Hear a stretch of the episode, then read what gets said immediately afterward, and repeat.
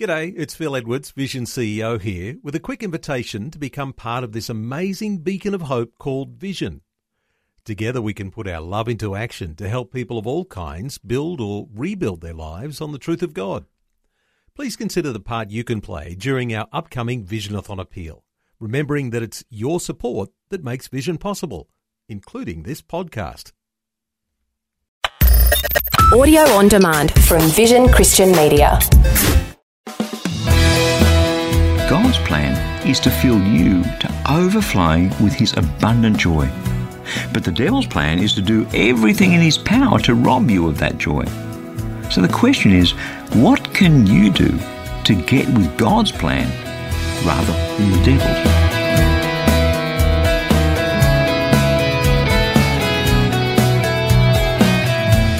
Hi, I'm Berni Dymet, and thanks so much for joining me again on Christianity Works. Today we're going to chat about that very thing how to avoid allowing your enemy, the devil, to rob you of your joy.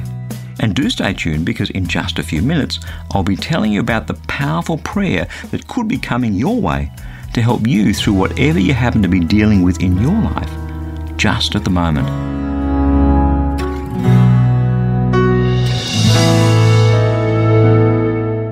In this world, the basic law of the jungle is that you have to work hard for everything you want. You work at it, you get it. It's a performance oriented world. Okay, every now and then someone may win the lottery and get something for nothing, but that's pretty rare. It's the exception rather than the rule. In my lifetime, I've only known one couple who has won a big prize in the lottery. The rest have all had to work hard for whatever they have. Uh, my hunch is you, like me, are one of those. So, so when someone comes along with the idea that you can have something for nothing, well, that doesn't sit too well with us. You know the old saying, if it sounds too good to be true, then it probably is. Over the last couple of weeks on the program, we've been taking a look at the joy of the Lord. Joy, after all, is something we all want to have in our lives, in our hearts. Man, if you can have joy overflowing out of your heart in any and every circumstance, wouldn't that just be awesome? Although it does sound just a bit too good to be true. Joy and suffering, after all, don't go together, at least not in our mindset. And this is what we're going to chat about today on the program. God's joy can be His free gift to anyone who's willing to accept it. Not a sense of happiness that waxes and wanes with your circumstances, but a deep, abiding sense of joy that never leaves you. When a person accepts Jesus into their lives as their Saviour, the one through whose suffering God forgives, and as their Lord, the one whom they follow and live for for the rest of their lives, something amazing happens. The promise of God is that the moment that you do that, the Holy Spirit, God Himself, comes to dwell in you. That's exactly what Jesus said. Let's have a listen. John chapter 14, verses 15 to 27. Jesus said, If you love me, you'll keep my commandments, and I will ask the Father, and he will give you another advocate to be with you forever. This is the Spirit of truth, whom the world cannot receive, because it neither sees him nor knows him. But you know him, because he abides with you, and he will be in you. I won't leave you orphaned. I am coming to you. In a little while, the world will no longer see me, but you will see me. Because I live, you also will live. And on that day, you will know that I am in my Father, and you in me, and I in you. They who have my commandments and keep them are those who love me, and those who love me will be loved by my Father, and I will love them and reveal myself to them. Judas, not Iscariot, said to him, Lord, how is it that you will reveal yourself to us and not to the world? And Jesus answered him, Those who love me will keep my word, and my Father will love them, and we will come to them and make our home with them. Whoever does not love me does not keep my words, and the word that you hear is not mine, but it is from the Father who sent me. I've said all these things to you while I'm still with you. But the Advocate, the Holy Spirit, whom the Father will send in my name, will teach you everything and remind you of all that I have said to you. Peace I leave with you, my peace I give to you.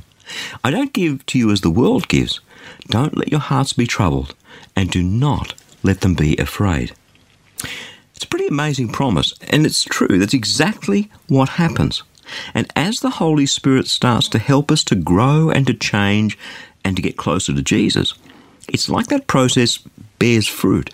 And in fact, that's exactly what the Bible talks about the fruit of the Spirit. Galatians chapter 5 verse 22. The fruit of the Spirit is love, joy, peace, patience, kindness, goodness, faithfulness, gentleness, and self-control. There are nine things in that list and, and one of them is joy. By the way, it's closely linked to the other eight. But joy is a natural consequence of being filled with the Holy Spirit. It's not something you have to go out there and get for yourself. It's something that God gives to you through His very presence in you. And as we saw earlier in this series, the original Greek words for joy and for grace actually come from the same root. They're actually almost identical. The idea is that joy is the free gift of God. So that's why God can talk about giving you joy amidst the trials and tribulations of life. In fact, think about it. If God is in the business of giving his children his joy, the time we most need that joy is when things aren't going well, right? That's why you read things like this in the Bible, James chapter 1 verses 2 to 5. My brothers and sisters, whenever you face trials of any kind, consider it nothing but joy, because you know that the testing of your faith produces endurance, and let endurance have its full effect, so that you may be mature and complete, lacking in nothing. And if any of you is lacking in wisdom, ask God, who gives to all generously and ungrudgingly, and it will be given to you. Just think of how bizarre that sounds for a moment. Whenever you face trials of any kind, consider it nothing but joy. Another translation says nothing but pure joy. See, that flies completely in the face of worldly wisdom, and yet God, He wants you to have joy in the midst of your trials because there's meaning there. He, he's doing something there. He's growing you and maturing you and making sure that as time goes by, you will be mature and complete, lacking in nothing. Who else does that for you? Without God, you're out there suffering on your own. But with God, He's right there with you, giving you His joy in the knowledge that He is refining your character and giving you the wherewithal to handle the things that this world throws at you. That's how the apostle Paul can write in 2 Corinthians chapter 7 verse 4, I am overjoyed in all our affliction.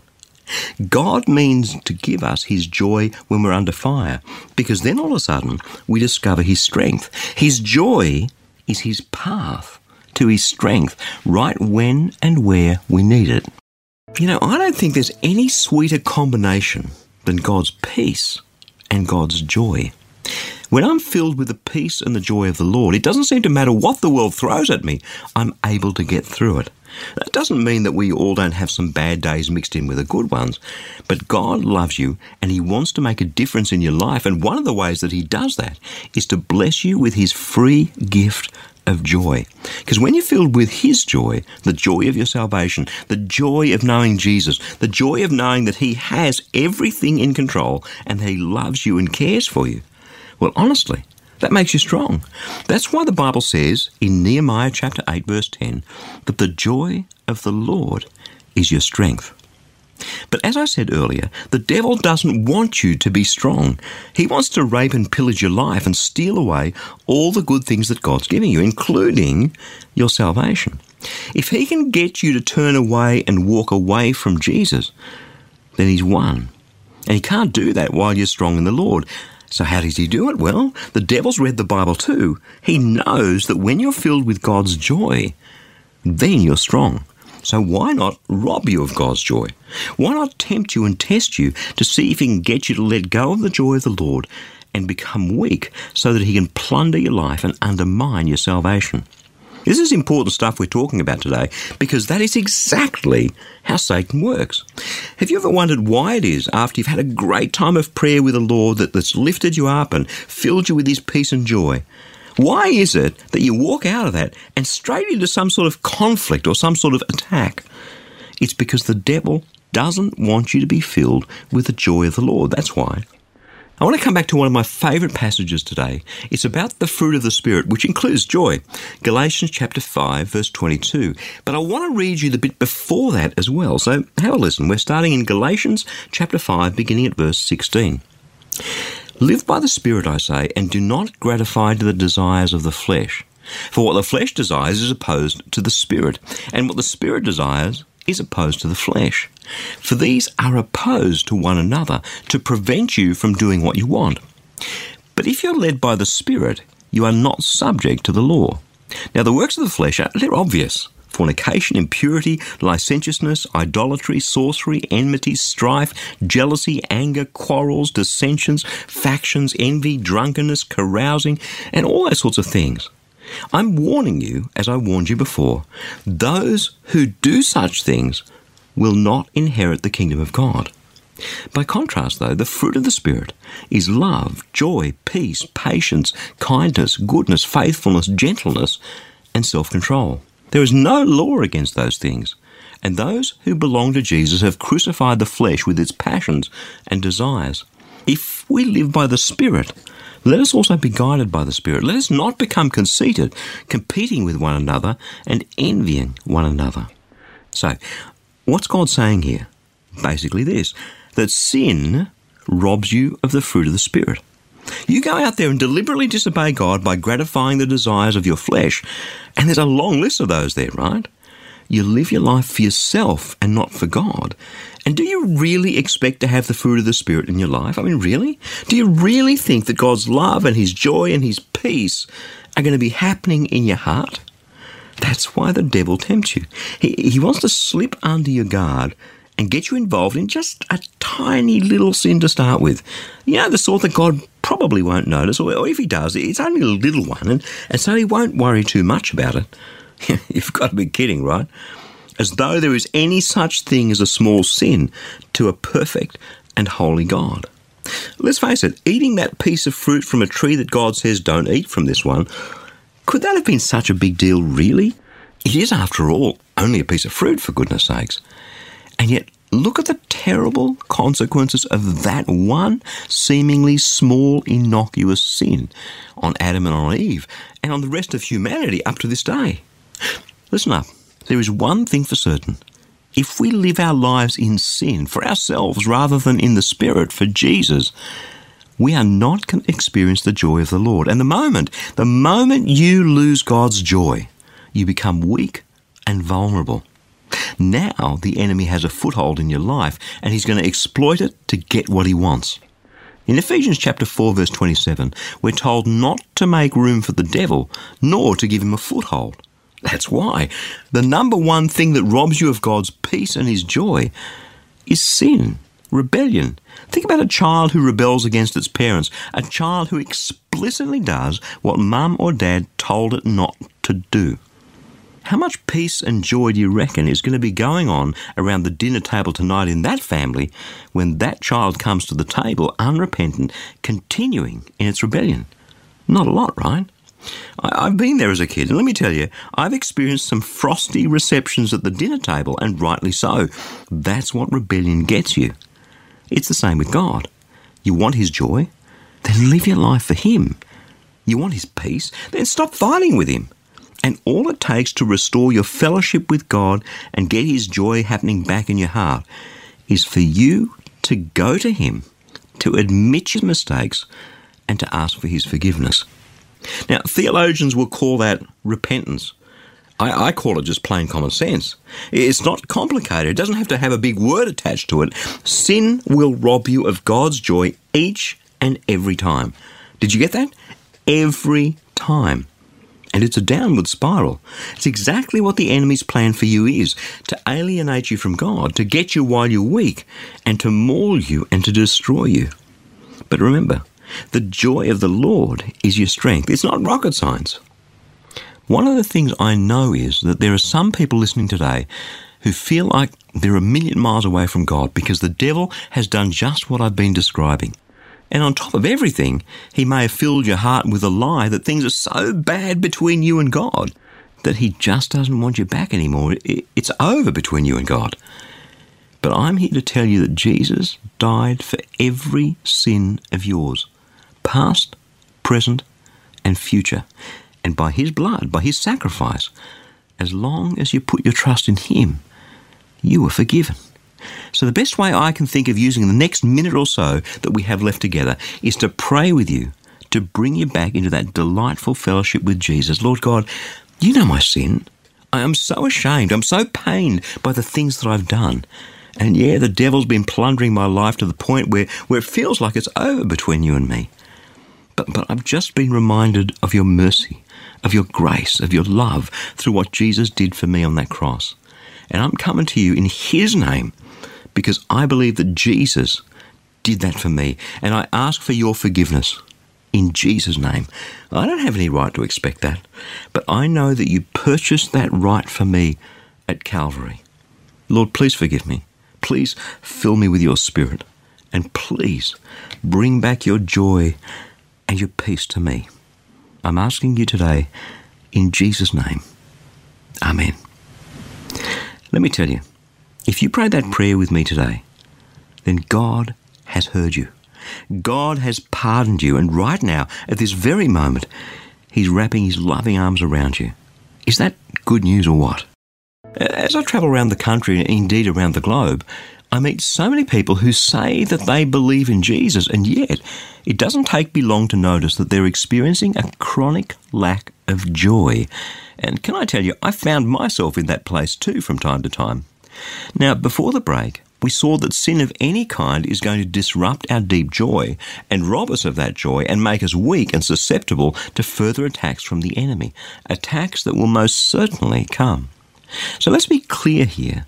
God's plan is for you to be filled with joy. That's what the Bible tells us over and over again. Romans chapter 15, verse 13. May the God of hope fill you with all joy and peace in believing, so that you may abound in hope by the power of the Holy Spirit. But one of the things that works so strongly against that joy and that peace and that hope in our lives is a chronic sin, a sin that becomes worse the more affluent our society becomes. It's the sin of selfishness. And not just self centeredness, but being self absorbed. A while back on the program, we spent some time looking at the way in which narcissism has gone from being a rarity to a plague. And the reason is that the more affluent we become, the more the advertising industry tells us that it's all about you. You deserve it. You're worth it. Spend your money on yourself. We're bombarded with this stuff day after day, and eventually it becomes part of our psyche. It sounds good, doesn't it? Add to that the smartphone phenomenon that, that puts the world in the palm of your hand, that makes you a publisher of selfies in social media, and you can see why so many people have become so self absorbed. We live in the age of the selfie. They're even making selfie sticks now so that you can put your mobile phone on the end of them and take pictures of yourself. There's a whole movement. In fact, it's, it's the zeitgeist of our times. It's the selfie. Me at the center of the universe. And that's exactly what the Bible says was going to happen. 2 Timothy chapter 3 verses 2 to 5. Look, people will become lovers of themselves, lovers of money, boasters, arrogant, abusive, disobedient to their parents, ungrateful, unholy, inhuman, implacable, slanderers, profligates, brutes, haters of good, treacherous, reckless, swollen with conceit, lovers of pleasure rather than lovers of God, holding to an outward form of godliness, but denying its power. Avoid them. Do you like that? People will become lovers of themselves. And that leads to all that arrogance and boasting and all that long list of other things. We've been taught by the society in which we live to put ourselves at the centre of the universe. And the younger you are, the more you've been influenced by that. I at least grew up under parents who'd experienced the horrors and deprivation of World War II in Europe. And so built into their psyche was a sense of duty and sacrifice and serving. Some of that rubbed off on me. But we baby boomers have passed something entirely different onto our children, and they onto their children. As conspicuous consumption and rampant consumerism have become more the norm, we've taught them that they're so precious, which of course they are, but to the point where they truly do think and believe, whole generations of them, that they are at the centre of the universe. The problem with being self absorbed, though, is that the rest of the world doesn't see you as the centre of the universe because they all think that that's a position that belongs to them. So being self absorbed ends up making you incredibly insecure. I know, because I used to be so incredibly worried about how I looked and how I sounded and, and how I succeeded and this and that and all that other stuff, what people thought of me. And that is a treadmill of self and insecurity that completely robs you of the joy of the Lord. Why? Because it's the complete 180 degree opposite of God's way, God's plan for your life. Of course, there's nothing new in any of this. It's just that these days it's happening in plague proportions. It's a chronic disease that's robbing so many of Jesus' followers of the joy that he has ready and waiting for them. Let's go back and take a look at Jesus' advice and his teaching to two of his disciples who were suffering from this very problem. We're going to Mark chapter 10, beginning at verse 35. Now, James and John, the sons of Zebedee, came forward to him and said, Teacher, we want you to do for us whatever we ask of you. And he said to them, What is it that you want me to do? And they said to him, Grant us to sit one at your right hand and one at your left in your glory. But Jesus said to them, You don't know what you're asking. Are you able to drink the cup that I drink, or be baptized with the baptism that I am baptized with? They replied, Of course we're able. And Jesus said to them, The cup that I drink, you will drink, and with the baptism with which I'm baptized, you will be baptized. But to sit at my right hand or at my left hand is not mine to grant, but it's for those for whom it has been prepared. When the other ten heard this, they began to get angry with James and John. So Jesus called them all together and said to them, You know that amongst the Gentiles those whom they recognize as their rulers lord it over them, and their great ones are tyrants over them. But it's not so among you. Whoever wishes to become great amongst you must be your servant, and whoever wishes to be the first among you must become the slave of all. For the Son of Man came not to be served, but to serve, and to give his life as a ransom for many. So there it is. If selfishness, self absorption, self centeredness, the great paradigm of our times, is robbing you of the joy of the Lord, then there's only one way to get it back. It's this to follow Jesus' example. The Son of God, the creator of the whole universe, who came to serve you and to die for you. Get a revelation today. You are not the center of the universe any more than I'm the center of the universe. And the moment we get that into our heads, everything changes.